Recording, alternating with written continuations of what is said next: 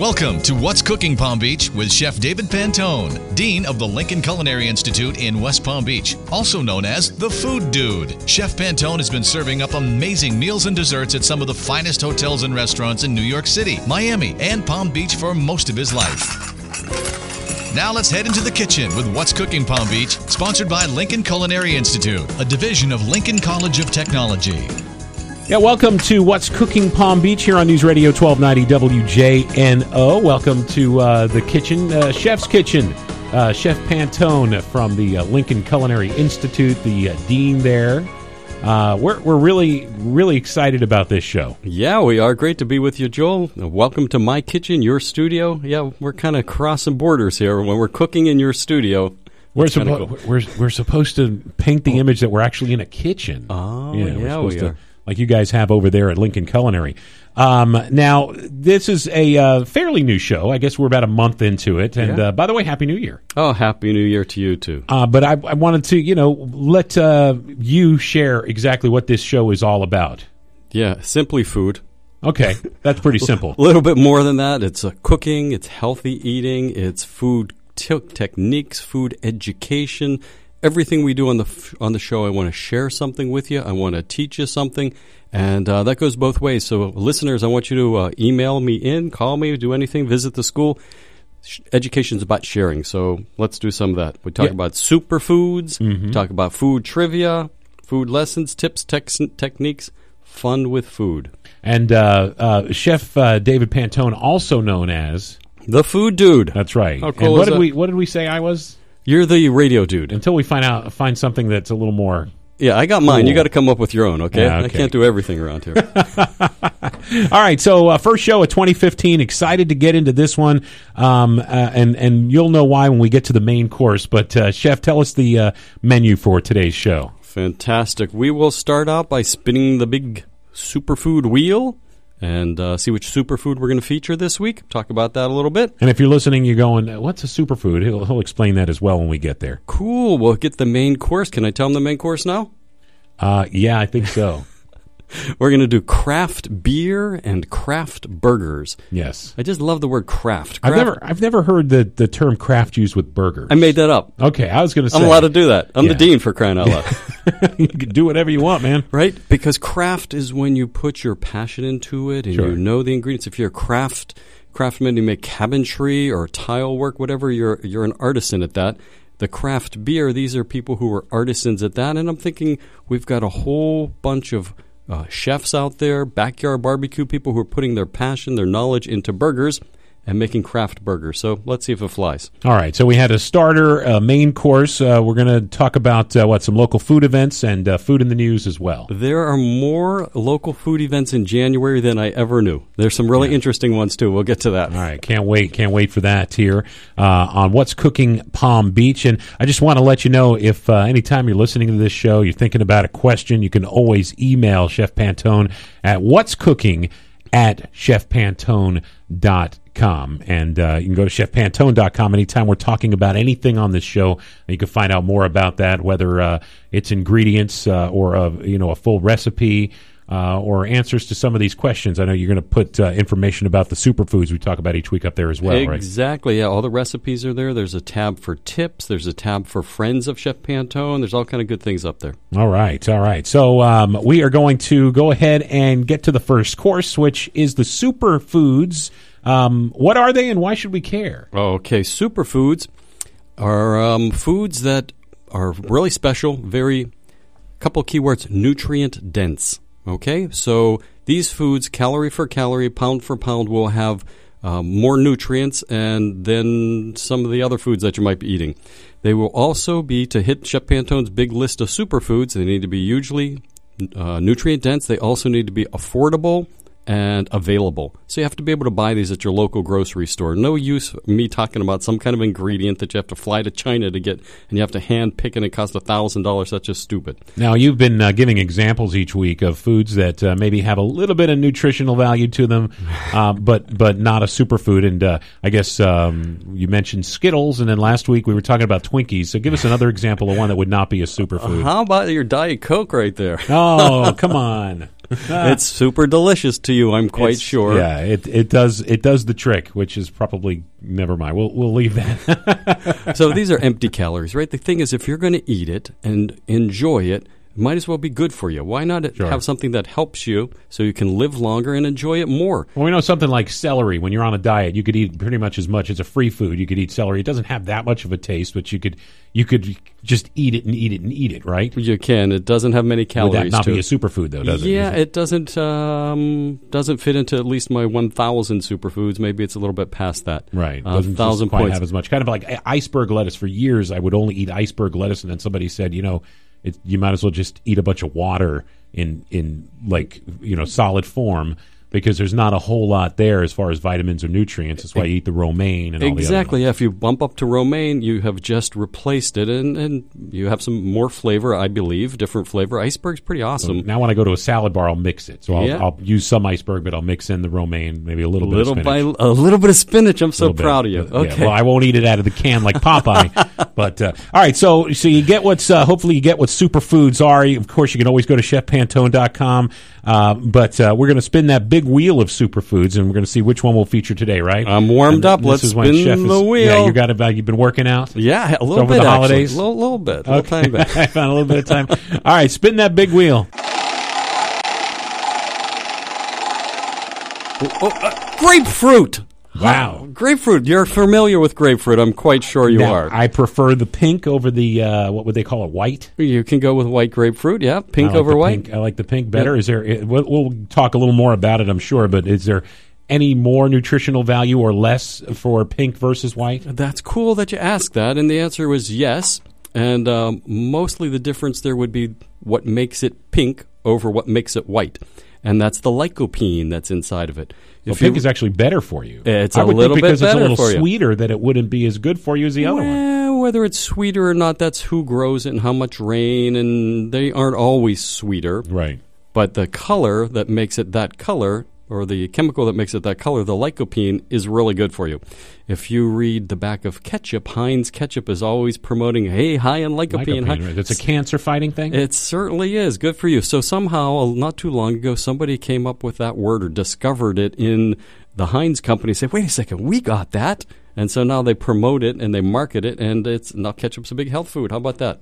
And that they have it because it's in tomatoes too. It's in there. Yeah, they didn't put it in there. it's It's, that. so tomatoes have lots of lycopene in it. Things that are pink and red often have lycopene in it, so that's good for you. Okay. So on the grapefruit side, grapefruit's a number 125 on the big score, the uh, food uh, superfood score. We started with kale, which is the gold standard at a thousand points. We talked about um, acorn squash, which is 444 points on the 1,000 point scale. And today One we've got, doesn't seem very high. uh, for a fruit, it's pretty good. Okay. That's the deal. All right. Right? I'm not only going for the highest, hey, 1,999. I want to kind of shake it up a little bit, and I'm glad it is a fruit, wheel- it is a, it's a sweet thing people use as a treat, and, and, and in fruit salad and whatnot. So it's not, you know, when you talk about kale. Yeah, okay, I get it. Yeah. All right, So okay. uh, again, it has to be good for you. It has to be approachable and available and um, affordable. Mm-hmm. So I think that uh, grapefruit fits right in there. We're in Florida. We have the highest grapefruit crop in the United States, uh, and it's grapefruit season. So oh, is it? right now, Okay. January, February, early March. Now the grapefruit's kind of interesting. It can stay on the tree all year long. And they say a year. I don't know if I've ever had one that's been on the tree for a year, but once you pick it, it's uh, done ripening, so you have to eat it after that. Um, No way. When you get it at the store, sometimes some are harder than others or firmer than others. So I would think that it's not fully ripened yet, and, and sometimes they're a little greenish. And that can be the case. You're exactly right. But they don't ripen further once they're picked. So that's as good as it's going to get. oh, really? Where some fruits will ripen after so they're you picked. don't want to buy a uh, if you see a greenish uh, tinted uh, uh, grapefruit at the store, you really don't probably don't want to buy it. Probably. I don't want to be prejudiced against uh, green grapefruits, but if it's sometimes it's a little green, but it's still 100% ripe, right? You have to know your grapefruit. Okay, all right. Uh, uh, one way to decide on that grapefruit is this is a cool little phrase that's good for lots of produce. It should be heavy for its weight. So if you pick up two and they're about the same size and one's kind of light and one's kind of heavy, go with the heavy one. That means it's juicier and it's probably more ripe. So heavy for its weight. The big deal with the grapefruit and why it's a superfood is vitamin C, right? You hear all these great studies about vitamin C, and um, it can cure everything in the world. Well, not so much. Every time I read an article about vitamin C, there was another one that said, "Yeah, that was, the last one you read was n- not true." Wow. So, so I'm not going to be your doctor here, but in vitamin C, uh, a half a grapefruit or a glass of grapefruit juice has 80% of all the vitamin C you need for the whole day. That's why it hits the superfood. It's jam packed for it. Also, when you eat it fresh, especially when you eat the pulp, right? So often we like to I strain like the out. pulp. Darn, good A lot for of you. people don't. They have that pulp-free juice. Where the like, heck did that come from? I'm sorry. I like the pulp. I don't mean to insult anybody, but you got to eat the pulp. It's like little raindrops. it, oh, what it, it's what it feels like in your mouth. Is that is that am I? You are correct. It's it's little cells. They've got texture to them. They've got the fiber in them. That's the fiber that we need. They have the pectin in in them that we need too. So every time we strain something out, it's like for ten thousand years it was okay. All of a sudden, our society says, "I don't do pulp." What do you mean you don't do pulp? Eat the pulp. So Anytime you go and you get fresh squeezed juice, you're going to end up with pulp. If you go somewhere, you know, uh, I don't know if they still do this, you know, on the on the turnpike when you're going to Orlando or whatever, and they'll be giving you the you know samples of the juice or whatnot. It always has the pulp. How do you get the pulp out without a machine like the corporations have? yeah, you have to strain it out, and then they do something else with it. But uh, the pulp So is the- really good. So for the you. fiber pectin is that pulp. It's in that the pulp. fiber and the pectin. Yep, those Okay. are both really good for you. And uh, then it, we, you're talking about the cold, and, and we always hear about vitamin C curing a cold, and then you'll see the asterisk, and then you look down, and it says the FDA has not approved this message. So what what is the deal with that? Because we have people here in the building that swear by those products that are basically 100% vitamin C sprays that you put on your on your tongue and in your mouth when you feel like you're getting a cold, and oh, it always fights it right off. Is it? I mean, we're not a doctor show here. We're but- not a doctor show here, but here's a here's we're a psychology show. If it makes them feel better and they walk taller and they think they get cured faster, God bless them. Vitamin C sure can't hurt you. Uh, you're correct. Because Yep. if you have too much, you're going to eliminate it. And we won't go any further into that. but- Absolutely. So, but the recent studies say it doesn't cure the common cold. But if it makes you feel better, go for that. It is good for your immune system, so that kind. Mm-hmm. of helps you maybe with the cold a little bit. Cardiovascular disease, prenatal health problems, eye diseases, and uh, it cures wrinkles that someday you and I might have, but not Yeah. for a long 45, time. I haven't had a wrinkle yet. Good so for you. That's a, that's a good thing. I, you know, little little crow's, uh, you know, crow's feet every once in a while. From smiling and laughing. Yeah, that's it. That's also it. lowers your cholesterol. And uh, there's the grapefruit diet. It's been around for a long, long time. It, it uh, asks people to eat a lot of grapefruit. Burns fat, they say. It helps, yeah, to uh, to um, helps the body metabolism to burn fat. It has a very low glycemic index. Now, one thing is um, uh, because I guess because it does. Then uh, you know, full disclosure here, I have taken uh, cholesterol drugs, and I know they always. Uh, it's either that one or the blood pressure drugs that tell you don't don't eat grapefruit while taking this drug. Yeah, I've read a lot about that too. And um, the deal is that the grapefruit and the grapefruit juice will, will kind of intensify the medicine. So if you're taking, I don't know, I'm not a doctor again, 10 milligrams of something and you're eating grapefruit, it might turn it into 20 milligrams Maybe. worth of power. Right. And that's not what the doctor asked you to take. So you, Or you could just get off the pills altogether and eat grapefruit. Yeah, probably not without your doctor's uh, assistance. So we my, don't want my two cents, if you can get yourself off all the pills, that's Yeah. great. All right, but again, we're not a doctor show. Don't go and do stuff and say Chef Pantone and that You Joel tell him guy. Chef Pantone said if you eat good food, you'll feel better. to your doctor. How about that? um, so what's in the grapefruit? Let's talk about uh, calories. Pretty pretty low caloric, uh, uh, low calorie. Uh, Sure, item. yeah. A big piece of fruit, a half a giant grapefruit, that's a, a belly full almost, 40 calories. How cool is that? Zero fat, zero saturated fat, zero cholesterol, zero sodium, um, some carbohydrates, some sugars, a little bit of vitamin A, calcium, tons of vitamin C. Uh, all good stuff. Some people like to eat it plain. I like to put a pinch of salt on it. That's just weird. Well, salt enhances the flavor. the People do that with watermelon. They do that with it, so they're weird too. Good, say it I to my do that. face. That's, okay. that's weird. I don't know why you would want to. When I was a kid, we used to. and My grandmother, That's a little soul, pinch, my friend. Just when, little. when- when- not salt but sugar, which was the strangest thing. And thank goodness I don't have to do this as an adult. But as a child, my my grandmother, you know, rest her soul, uh, used to cut us up when we would stay at her house. She would cut, uh, slice a. Uh, uh, a, a grapefruit in half in the, the, the, the half the side of the grapefruit where you could just scoop out the, the little triangle grapefruit pieces, and she would sprinkle sugar on them. Yeah, why not? That sounds great, no? It's, well, see, with the pink grapefruit, you don't necessarily need Ah.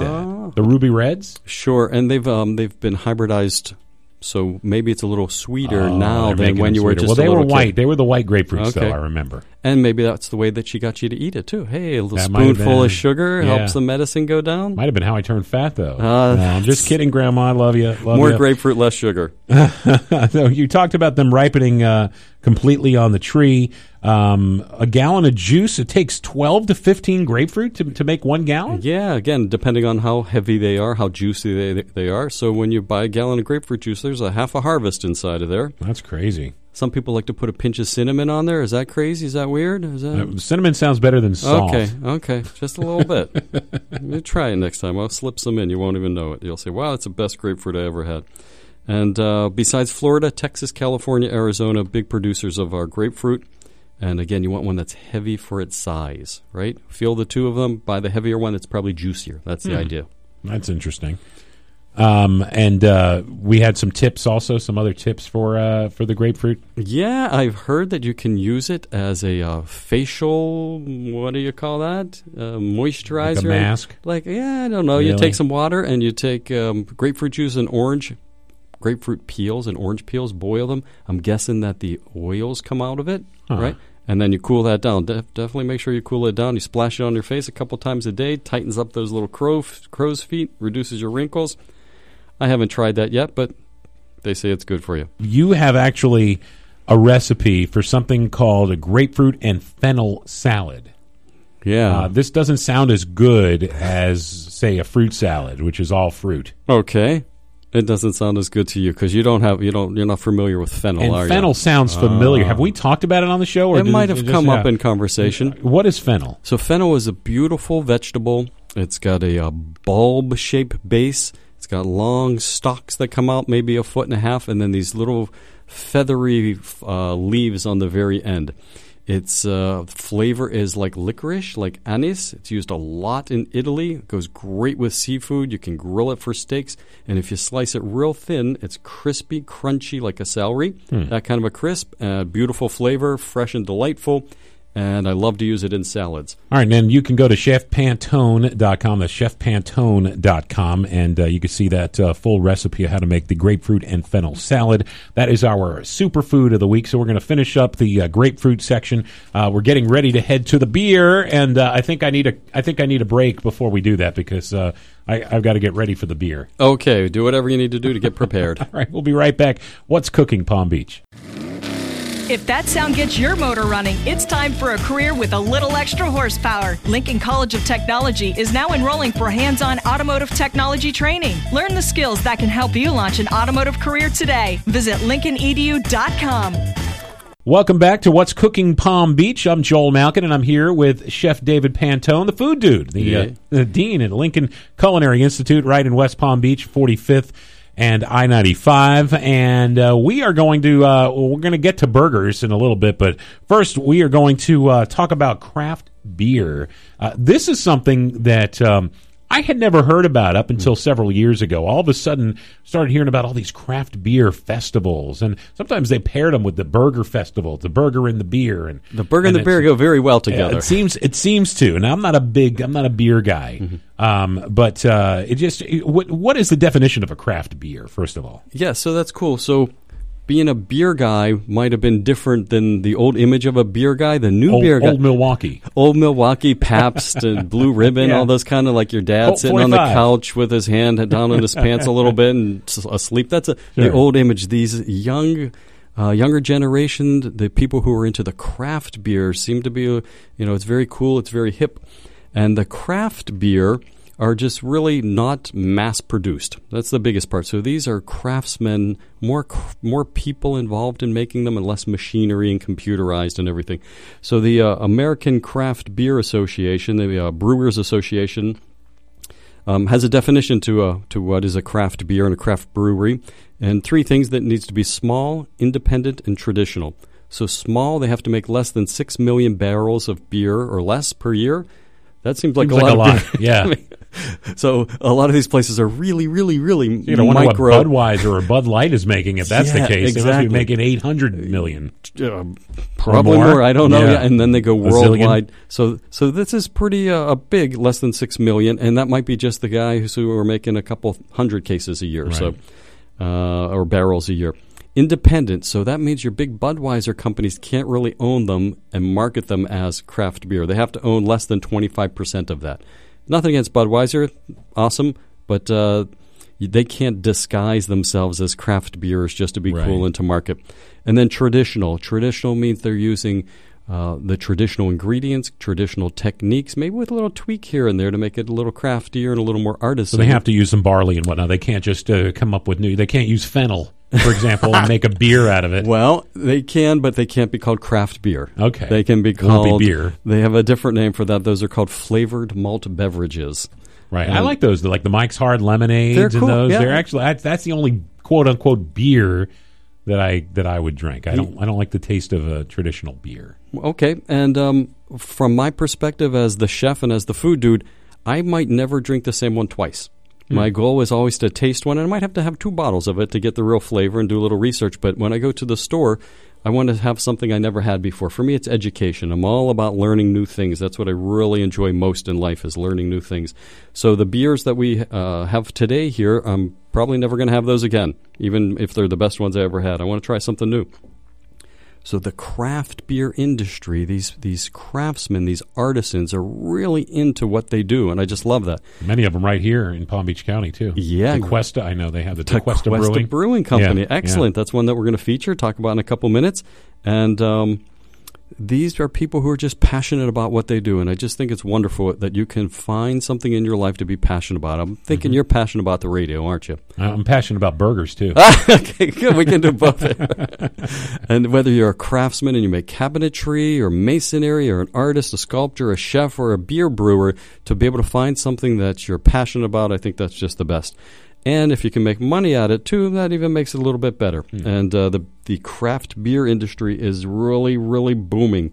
They um, in the last uh, like 2013, I have the numbers there. 7.8 percent of the volume of all beer in the United States was craft beer, and only a few years ago, that's like doubled from two years before that. The craft beer industry is up to 14.3 billion dollars.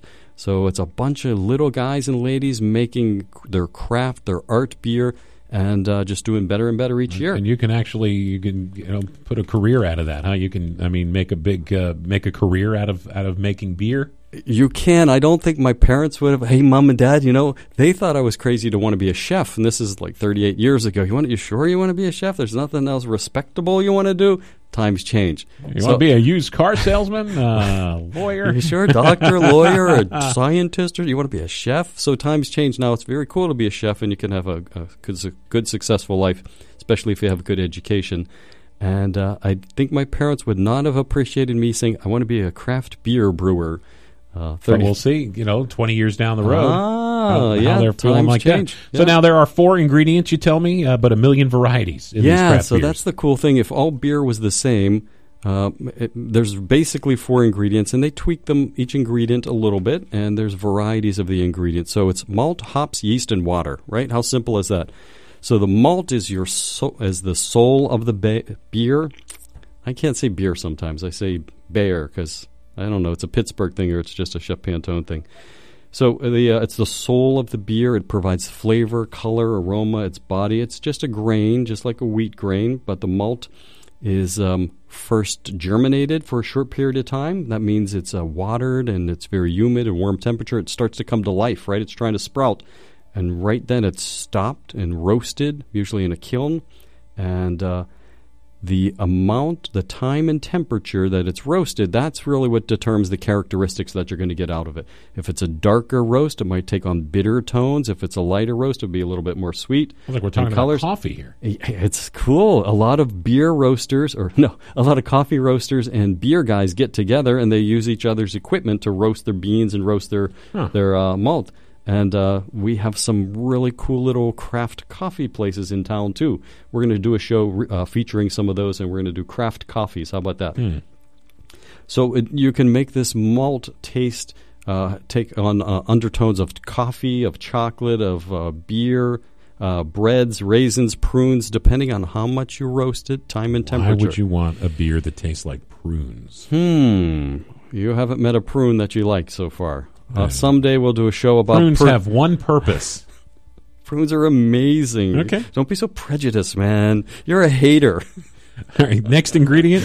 is the hops. Hops are really a pretty amazing uh, uh, plant. It comes in many, many varieties. Each one carries its own flavor and aroma. It gives beer its bitterness. And you said you don't like the bitterness of beer, and that's what a lot of people will say. And that depends on on which variety of hops are used and how long the hops are in the mix and uh, how much hops are in the mix.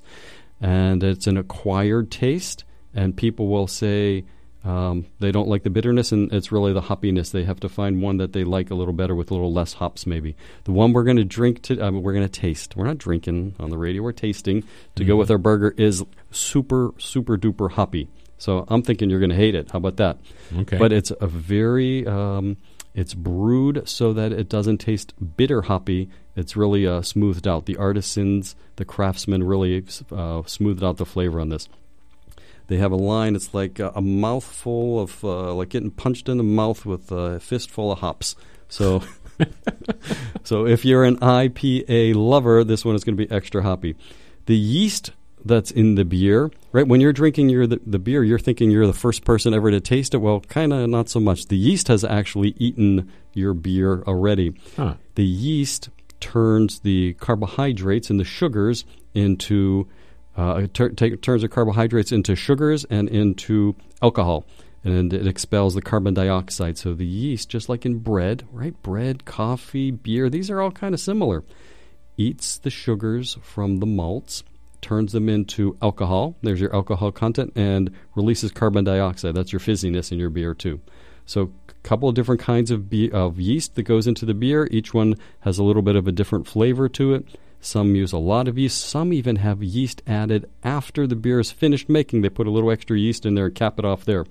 And uh, I was going to say we were missing an ingredient, and that was alcohol. But you're saying that the yeast creates the alcohol. that's what happens. The yeast eats the sugars and turns them into alcohol and carbon dioxide. And this is happening for thousands of years. This is from ancient Egypt in the pyramids where they made bread and beer. Okay? Different flavors way back then, nothing new. And then water, right? The big key is that the water, just like you say with your pizza, right? Oh, the pizzas and the bagels down here in Florida aren't the same as in New York because they don't have the the wa- water is- yeah. the wa- yeah, the water is a little bit different everywhere. So if you use your local water, your beer or your bread or pizza dough or your bagels are going to taste different than if you use the local water from somewhere else. Most of these breweries can't accept to have a different flavored water and a different chemical compound for the water, which changes a lot. Um, you know in your lo- local community so they will they will take their water supply and they will balance the alkali and the acid and the hardness and the softness to it so it comes out the same all the time so water is, is a key ingredient there too Okay, and once again, if you're just joining us, this is uh, What's Cooking Palm Beach. Uh, the food dude is here, Chef David Pantone, the dean at Lincoln Culinary Institute in West Palm, right by 45th and 95. Um, and you're thinking cooking. Well, we're talking about beer. Well, you know, one of the, you know, you do cook a beer. I mean, essentially, you're cooking craft beer. You, you have to cook it in in essence, right? Not necessarily food. Exactly. Well, But- f- that's kind of you know I'm kind of strange a little bit. For me, it's food. Wine Okay. is food. Beer is food. All of these things that we consume are food. And I have a, a saying: no fear of food. If it's something I'm going to put into my body, I want to learn about it and I want to master it.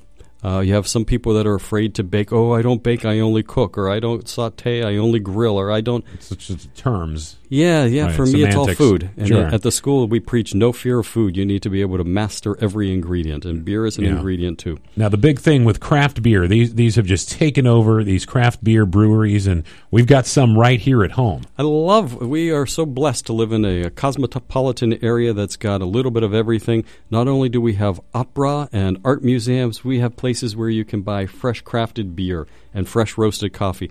There's a cool place that's on, um, in Boynton Beach called Due South Brewing Company. It's a relaxed microbrewery, right? So they don't do six million barrels of beer, right? It's a microbrewery. They, I don't know what their uh, their output is, but they do some really really lovely craft beers there. It's in an old warehouse type of a setting, so it's really comfortable. You can go there, and you don't have to dress up for any or dress up or anything. There's uh, a lot of different beers to taste, and they will teach you about it too. And often they'll tour you and see the uh, big vats where they make the beer. Wow. There's a cool place if you want to make your own beer or taste some craft beer. There's a cool little place in Lake Worth called BX Beer Depot. They let you make your own beer there. Well, uh, hmm. You can buy all the ingredients to make your own beer, and that's where I went to buy some ingredients to make some beer. Maybe I'll share that story with you. And they also brew their beers there too. So they you can taste a few that they've made, and you can buy all of the equipment and ingredients to make your own beer also. You mentioned Tequesta Brewery, right up in Tequesta, up in Jupiter. There, they have uh, they put out forty different types of beer each year. They are certified organic. These guys are really, really, really into it. And uh, soon we're going to hear in the news, I hope in a day or so, that they have successfully opened up their second place. They're opening up a new place called Twisted Trunk Brewing Company right there on PGA Boulevard in Palm Beach Gardens. I haven't been inside of it yet, but I can't wait till they open up. I want to see what they're going to do. I'm sure it's going to be top notch.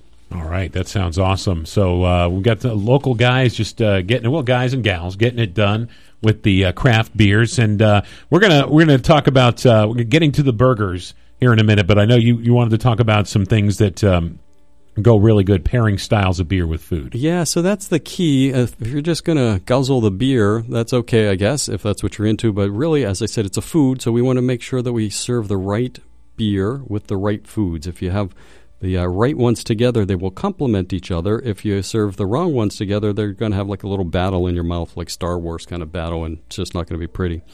So you have to know the flavor profiles of the food that you're eating. Uh, an American Pale Ale goes great with these outdoor kind of flavors. I call them rosemary, juniper, pine, um, spruce, all of these woodsy kind of flavors. English style barley wine, and it's called barley wine, but it's really beer. Goes great with brown sugar, butter, caramel, maple syrup, vanilla, coconut toffee. Right, you got to make sure you got the right one together. Belgian style beer goes great with mints and dill, basil, endive. Hey, basil was a superfood last week, so we can have beer and basil. That's uh, Wow. superfood and super beer. How about that? Parsley, lemongrass. Your uh, ginger porter beers go great with spicy foods that like Moroccan food and uh, cinnamon, cumin, pepper, coriander, ginger, cloves. Your Belgian style strong dark ales go great with bacon. They go great with dates and figs and raisins, really rich flavors. American style India pale ale, and that's what I've got for us today. That goes great with pineapples. It goes great with tangerine, clementines, and I think it goes great with the burger that we're going to I was serve going up to say in a little bit. burgers. Yeah, it absolutely does. That's what we had for dinner last night, and it goes great. And your milk stouts go great with chocolate and uh, truffles and cocoa powder.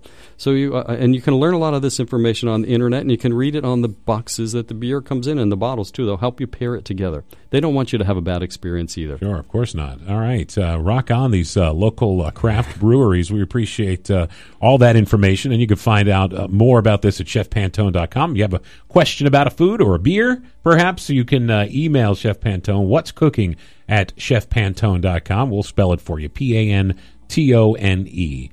Kind of just like it sounds, just like it is. Pantone. Pantone, the uh, dean at Lincoln Culinary Institute in West Palm. And we're going to come right back on what's cooking Palm Beach. Uh, we're going to take an email from a listener, and we're going to talk about burgers, my one of my favorite subjects on earth. Right on. Coming up next. Training in skilled trades like HVAC prepares you for careers that build America. Start now at Lincoln College of Technology. At their West Palm Beach campus, you can gain technical skills and practical knowledge in refrigeration fundamentals, residential climate control, basic electricity, and more. Visit LincolnEDU.com for student consumer information and to schedule a campus tour. Lincoln College of Technology for careers that build America. Visit LincolnEDU.com today.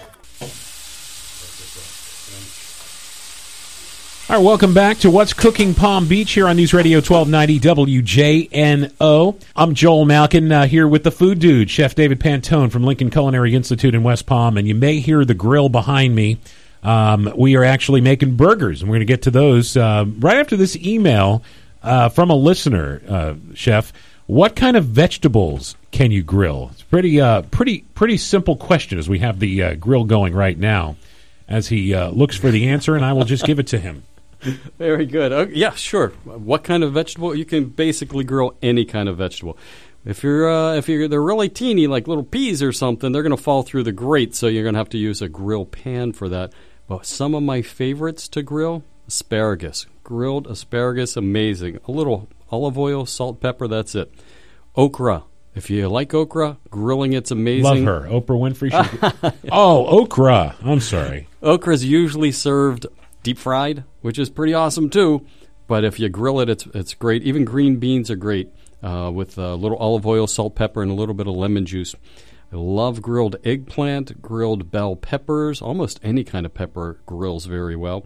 Leafy greens. Did you ever have a grilled romaine salad, a grilled Caesar salad? You know the answer to that okay. question. Well, I'm talking to the listeners, maybe, okay. not just you. Well, all right. You take your romaine lettuce or radicchio lettuce or Bibb lettuce and you um, cut it in half or cut it in quarters, put a little bit of olive oil, salt, and pepper, and grill it just for a few seconds just to pick up the smokiness of the uh, wood, whatever you're grilling on. Beautiful, adds a different dimension to your Caesar salad. Zucchinis, squash, any of those kind of guys are just fantastic grilled. Uh, good question. The answer, uh, who's that? Tammy from Royal Palm Beach. Um, basically, any kind of vegetable. There's right. more tips on the website.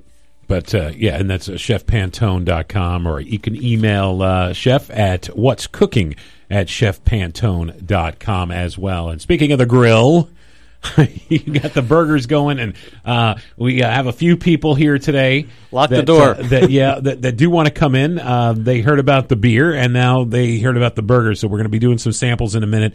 Um, give us some burger tips. Okay, really, really important burger tips. You live by these rules, you make the best burgers all the time. First and most importantly, I guess, is picking the right kind of meat, right? Good beef. Here's what I want you to look for. If you get it from the grocery store, ground already, make sure it's ground right there in the grocery store. Don't get one that's ground in some factory in a state a thousand miles away. You don't know what's in there. Trust your people. You should only be shopping in places where you trust the butcher, trust the fishmonger, trust the produce people they will grind you good beef. Okay, uh, it's probably going to be chuck. Chuck's a great piece of meat. It's got great flavor and it's got uh, the right type of fat and the right amount of fat in there. Yeah, I think the thing is, is when you're trying to cut fat out of your diet and you're looking and and uh, you know the stores will now show you how much fat is in each, and you're looking at some of the lower, you know, four and a half to eight grams of fat per serving. Uh, those are much better, healthier for you, but they're not good for the grill. Right, they're not they're not the best for a burger. So my advice there is always going to be moderation, exercise, eat well. When you're going to have a burger, have a darn good burger. Don't skimp and have a cheesy or, or, or a burger that's all lean. It's not going to satisfy you. Then you're going to have to have two of them, and there you go. You just wasted it. So you're going to want some good meat. You're going to want um, chuck mostly. They're also grinding brisket, top round, shank.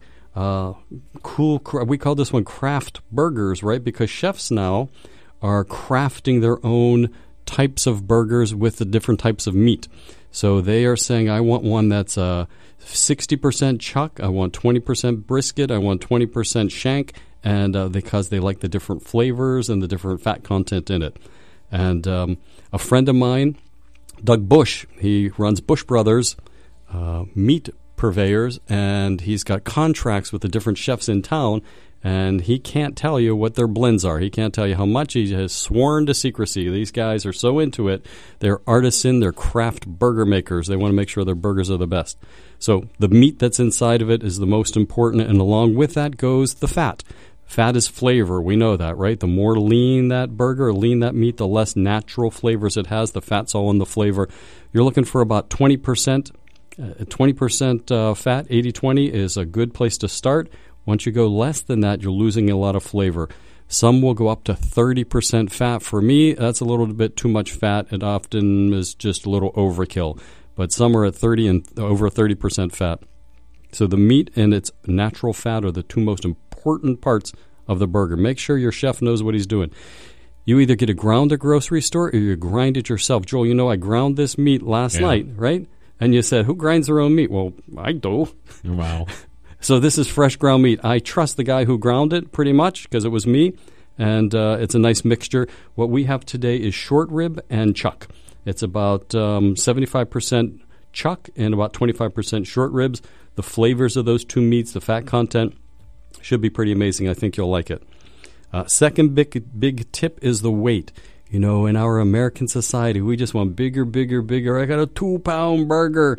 That sounds interesting. However, it's really hard to cook a two pounder, a one pounder, unless you're on one of those TV shows where it's just all about the uh, drama. It's too hard to get it perfectly cooked on the inside and get the perfect crust that you're looking for on the outside. So your smaller burgers should be about four ounces. A good sized chunky burger is about eight ounces and about six ounces in the middle. That's where I like to go. These are five ounce burgers that we have today. For me, I can get it the perfect amount of char and crust on the outside and done medium rare, medium, anything I want on the inside. Now, uh, we, we have tons of tips here, and they're all up at chefpantone.com. Just to do a couple more here because I want to get to the burgers. so, what, what are the what are the real right, key the ones here? The major key ones. one is called pattying. You know, that's when you get the meat in your hand and you start playing with it. Patty cake, patty cake. Stop that. You know, grind the meat or get the ground meat and just squish it into a patty shaped form and cook it. The more you play with the meat, the tougher it's going to be, and the more fat is going to melt, and uh, it's going to be a tough you always burger. just seem to do that. I don't know. You it's kind of fun. I get it. It's kind of cool, but that's it. Make patty cakes or whatever the heck I think you're trying are. to make it thinner so that it doesn't take as long to cook. Yeah, you can do that. And um, uh, Less is more, you say, yeah, when it comes is- to seasoning. Yeah, when you have good beef, it tastes pretty fantastic. All you need is a little salt and pepper. That's it. People start putting all these other ingredients inside of it, and they're ma- what you're making there is meatloaf. If you want to make an awesome meatloaf burger, that's okay, but it's not the same as a, a real hamburger. A clean grill and um, keep the meat cold before you put it in. So sometimes I'm going to tell you before you put that steak on the fire, I want it to be room temperature. In burgers, I don't want it to be room temperature. I want it to be cold so that the fat doesn't melt out. You're you're getting good beef. You should get good buns too. Get nice buns, something soft and tender. If it's a crusty bun, then you can't bite through it. It squishes out your burger. I'm going to break your heart here now. I don't even want you to grill your burgers. That's bogus. Okay, it's fun. You got the family over and you're fun outside by the pool or wherever you're grilling burgers. The best way to make your burger is either in a cast iron skillet or on a griddle. And I'm going to guess the reason as to why this is, and it's common sense. It's also the reason why you're actually eating more fat content, but because if you grill it, all the fat drops into the grill and uh, uh, onto the charcoal versus you're cooking it in, on a griddle or in a skillet like you like you did today, this cast iron skillet here.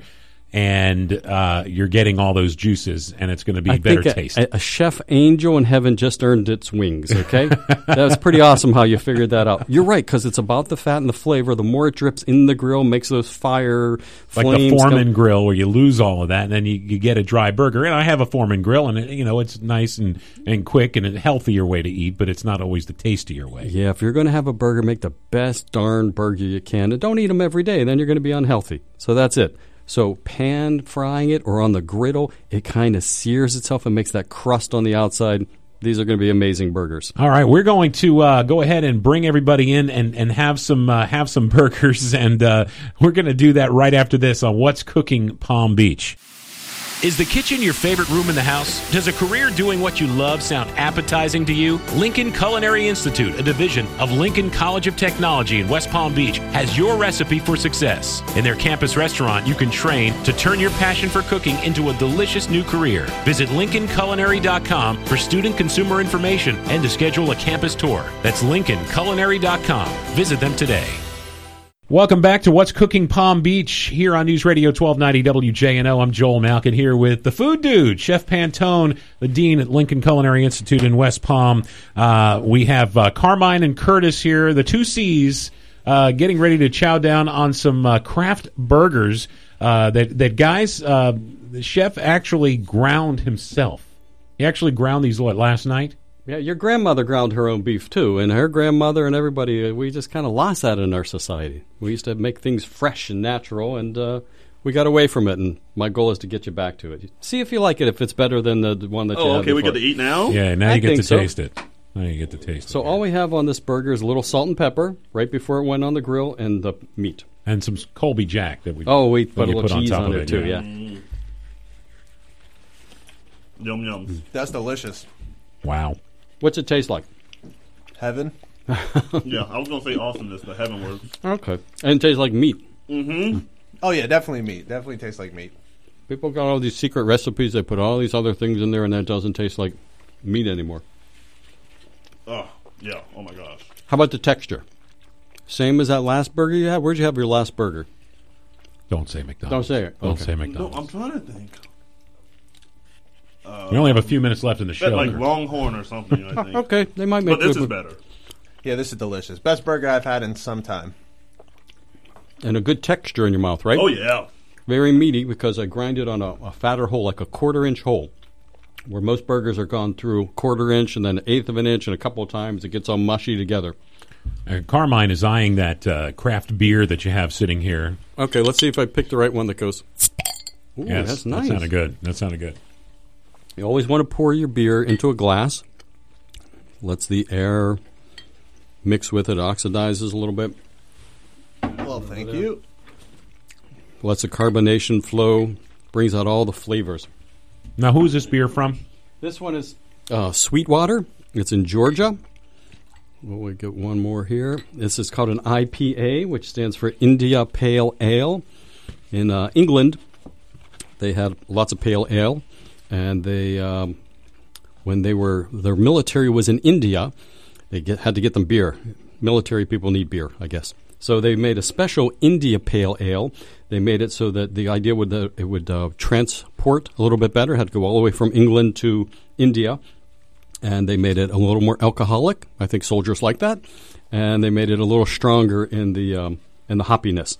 So it's a, it's a stronger, more alcoholic, and travels. And this is in the 1800s that they did this. We just like this pale ale. So this one, uh, let's see, we're not here for a long time. We're here for a good time. That's their slogan. So let's cheers. Take, cheers. We take a little sip. We're doing research here. It's research. Yeah. that's what this is. Research. Wow, that's good too. Yeah, yeah, yeah. Very hoppy, right? Oh yeah. But not bitter. Nope. Huh? Kind of smooth over. These guys are craftsmen, right? They're artisans. They made it taste uh, really smooth, very flavorful, and I think it goes great with the uh, with the burger. It does. You definitely get right hooked by the hops, though, for sure. Yeah, if you're an anti-hopper, this is not for you. But it's it's milder than I expected with the hops. Uh, I think they did a fantastic job. All right, so we got the burgers, we got the beer. Where where's some uh, local uh, spots you could go and, and, and get some you know some really good burgers, maybe even some beer to go with it. Beautiful. More and more people are opening up burger joints that really focus on burgers. I guess in the old days, 50s and 60s, burger joints were the place to go. They kind of went out of style for a while. They're back and better than ever. On Donald Ross Road, you got Burger Bar. They make some fantastic different burgers. They're real, it's a cool, hip place. They've got milkshakes that are laced with uh, different alcoholic beverages too. What? Yeah, and they taste when you're a craftsman. So that's a craft milkshake, right? They really are into their milkshakes, and um, they've got whiskeys. They've got lots of good stuff. Live music. They're on Donald Ross Road. Grease Burger is on Clematis Street, and they're uh, sports oriented, and they have specialty burgers, crafts beers, lots of different whiskeys, and uh, live music. Coolinary Cafe is also on Donald Ross Road. Chef Tim Lipman. He's got only one burger. He's definitely not a burger place. It's an American restaurant, very, very uh, innovative food. He's got one burger, and we talked about the different meats in the burger. See if you can guess which kind of meats are in his burger. On the menu, it says brisket chuck short rib burger. No mystery there, huh? He's proud, right? That's a chef is proud to tell you exactly what ingredients are in his burger. That's a heck of a burger as opposed to some that say meat. You know, he wants you to know he's using the good stuff. Charm City Burger is in Boca Raton. I'm going to tell you the name of some of their burgers. They got the uh, good old burger, the cowboy style burger, Volcano, the big sloppy, the Southern Belle, the gobbler, the monster, the hippie, the sushi tuna, the big fat Greek burger. These guys are into. I love it when somebody's into what they do. Right? They're proud. They're making up these names and they're fun and they're having a good time. You've got Relish. Relish is in the uh, Northwood section of West Palm Beach. Uh, they've got beef burger, white turkey burger, wild boar burger, black bean burger, a bunch of different burgers, and they specialize in the accompaniments that go with it. You have at least twenty different kind of relishes and accompaniments to go with your burger. So you got a like a relish buffet that goes. Favorite all time Duffy's, right? Duffy's wins lots of competitions. Yeah, they for make their a really good burger. They do. I had a rodeo burger last night, and a hangover burger last night, and black bean burger last night. In my life, the idea is I have to get with people and I have to be able to convince them what to eat so that I can eat some of their food. Right? my family knows it's like not a secret. That's how we do it. Sorry, that's what I got. All right, So I now- got to have all three of their burgers last night. You were, we're going to let the guys go here in a second, but you're you're from uh, Pittsburgh, and uh, you have uh, a, a recipe for Steel City burgers with what they call drunken onions, and uh, that is at your website. That's at chefpantone.com. So make sure that you uh, get over there and look at that uh, recipe and, uh, and and and make it for you before 2015 gets too old. Perfect. I want to get on that. So, uh, guys. Th- I would thank you for coming in, but uh, you know I think the, Thanks, the burger Dad. spoke for itself and the beer. there. We- Thank you. We needed that. All right. What's cooking Palm Beach coming back next? Get on your way to a new healthcare career with Lincoln College of Technology. Earn your associate's degree in nursing at their West Palm Beach campus. Learn the skills healthcare employers are looking for and prepare for a new career where you'll have a direct impact on patient care. Their industry contacts can help you launch a new career after graduation. Visit lincolnedu.com today for student consumer information and to schedule a campus tour. lincolnedu.com, student centered training for careers that build America. Welcome back once again to What's Cooking Palm Beach. I'm Joel Malkin with the Food Dude, Chef Pantone from Lincoln Culinary Institute. Um, and we just have a couple of minutes left, so we've got some local events going on and food in the news. Uh, what's happening this weekend? Always have your green markets. Every community has one, and that's Still eating a just burger, by the way, while we're talking. You can eat a burger. I bet you get a great burger at the green market too. Go pick the one in your community. Support your local farmers and your craftsmen. Awesome. There's always the uh, food truck rallies. There's one in Wellington on um, Thursdays, and then there's one in uh, Town Center, Abacoa, on the second Friday of every month. January, we have amazing festivals throughout the state of Florida. There's a lot of key lime festivals, seafood festivals. There's the big frog leg festival. Yeah, that's in coming up. Fellsmere, right? In Fellsmere. That sounds awesome. A frog if leg festival. Do you eat those? Well, let's go find out. We'll do a live remote. There's a cool one that's called the Mullet Festival, and I think it's like Joel's- haircut? Your haircut looks just like your haircut, Well, exactly. what my haircut used to look like. Except I believe it's mullet the fish, like mullet Hmm. snapper. And they have a special buzzard lope queen. Maybe somebody could be chosen as this year's buzzard lope queen. I did so a little attractive. research. It's the dance that the buzzards do when they're dancing around the roadkill. Why would you? Because it sounds like Americana. That's amazing. I think we should go and check that place out. Then you also have the Kumquat Festival that's coming up very soon at the end That's a of fruit, January. right? Kumquats It are is a fruit. They hang off of trees and. Yeah, I'm good. That's Will good. that be a superfood one day, maybe on the? Uh, I'm going to have to spin that wheel and see if we All get one. all right, but all right. kumquats are pretty amazing. Food in the news. Uh, something going on with olive oil. Should I Bad be news, scared? bad news. You should be very afraid, my friend. Yes, um, the Italian crop for extra virgin olive oil, for olive oils in Italy, pretty much bad crop this year.